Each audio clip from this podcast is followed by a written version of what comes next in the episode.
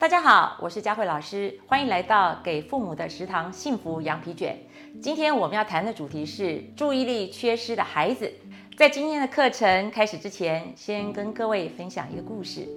故事的男主角是一个叫做 Eric 的大男孩，他的爸爸妈妈带着他来找我的时候，已经并不是第一次重考了，之前已经换过两所学校，而两次都因为二分之一学分数不及格而被退学。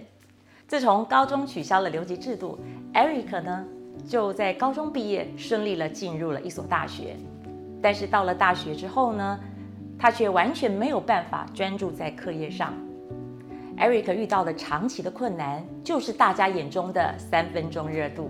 其实从小，Eric 就有交作业的困难。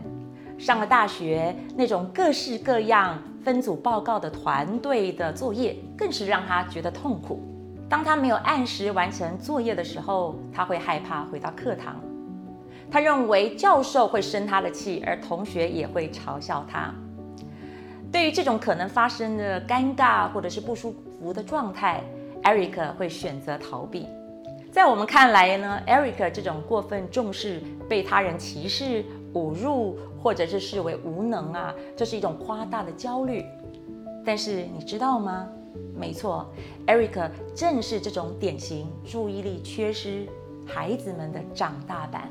即便已经来到二十一岁了，还是没有办法摆脱因为不能够专心而带来的各种严重社交焦虑。那么，Eric 的小时候又是怎样的呢？回到小学阶段，或许这个孩子你会很熟悉。父母亲觉得他很聪明，但是非常调皮。老师们经常告状，这个孩子不能够安静地坐在座位上，总是跑来跑去，影响到课堂的秩序。他也经常忘了带文具、作业，甚至是便当。回到家写作业拖拖拉拉，总要到妈妈逼着他一把鼻涕一把眼泪的才能够赶在十一二点完成。或许你的家里面也正好有这样的孩子。今天。给家长的幸福羊皮卷，我就要来跟大家谈谈注意力缺失的孩子。我们将从两个维度来探讨这个问题。第一是孩子为什么会分心呢？以及如果孩子分心了，父母应该怎么做？我们会从原理出发，带出一些可以提高孩子专注力的亲子互动游戏，以及一些实际可行的训练方法。首先是环境因素。可能是指孩子在出生之前的母体环境。孩子在出生前，如果妈妈抽烟、喝酒或不当的使用药物，造成子宫内的感染，或者难产窒息导致的脑损伤等等，都有可能影响孩子神经系统的发育，造成孩子们出生后的注意力障碍。此外，父母如果很忙碌，亲子关系是冷漠疏离的，或反过来，父母亲经常和青少年的孩子发生争吵。亲子关系对立，这种情感上得不到父母支持的孩子，也容易出现注意力不集中的情况。在学校方面，根据研究，过于严厉的教育方式，比如说大声的呵斥或者体罚等等，其实并没有办法帮助孩子更专心哦。一个孩子如果在学校被同学歧视、厌恶，甚至是霸凌，那就很难专心了。所以，无论父母或师长，我们都应该平常主动地了解孩子在学校的人际状况。第二个原因是饮食偏差，呃，经常看到阿公阿嬷在接孙子的时候呢，一看到孩子就会塞零食给小孩。其实我想，他的妈妈应该也有下禁食令，但是长辈满满的爱怎么能阻止得了呢？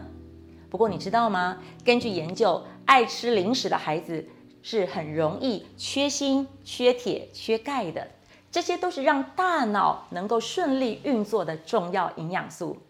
特别是孩子最喜欢的甜食里面拥有大量的糖分，糖分过度的摄取会大量消耗体内维生素 B 群，造成无法顺利代谢体内的废物。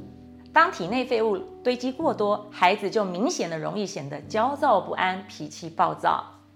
那么，另外选对对的油脂，对于专心这件事也非常重要。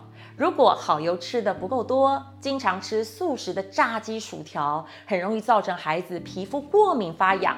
那你会发现孩子一直抓，一直抓，自然影响了专注力。要提醒家长特别注意，避免孩子过度的摄取高热量、高糖分的食物。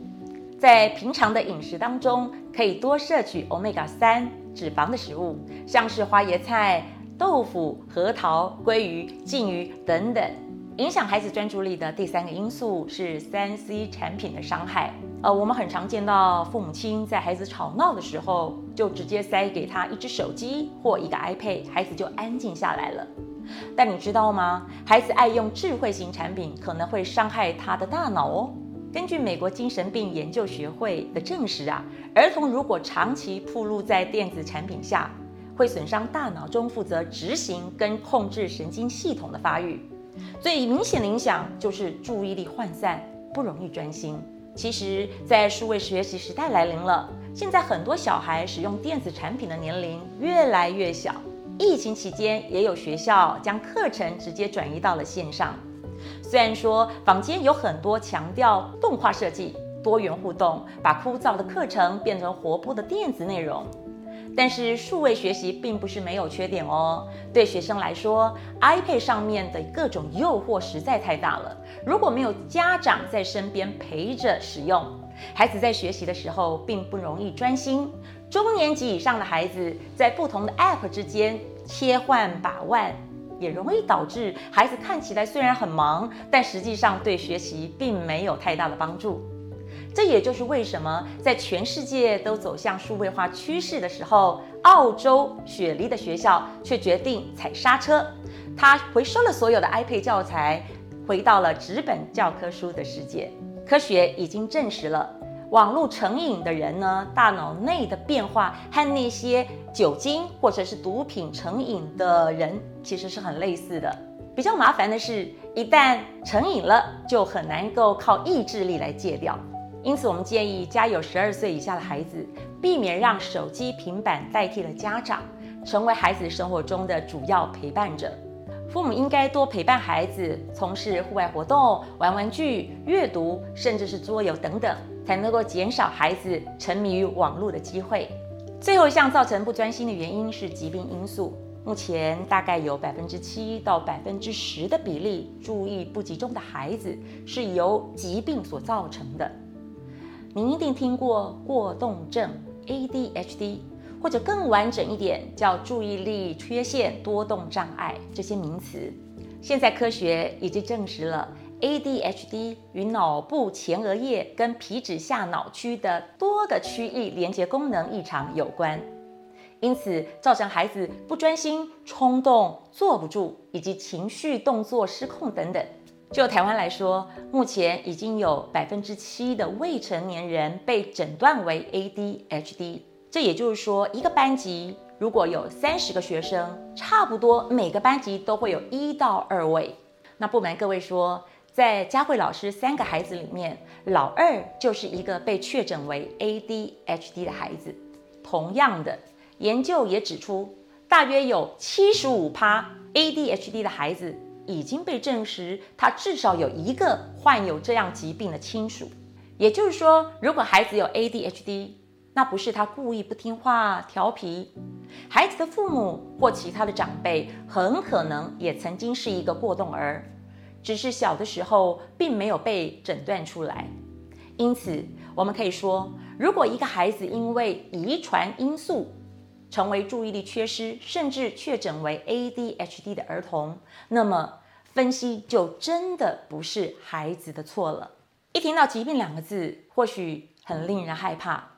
不过家长只要坚持正确的治疗，同时配合良好的生活方式，ADHD 的儿童也可以得到很好的身心发展。关于 ADHD，在这堂课的后半段，我将做一个较为深入的讨论。所以总结来说，孩子们的不专心、注意力的不集中，主要是由环境、食物、电子产品以及遗传疾病所造成的。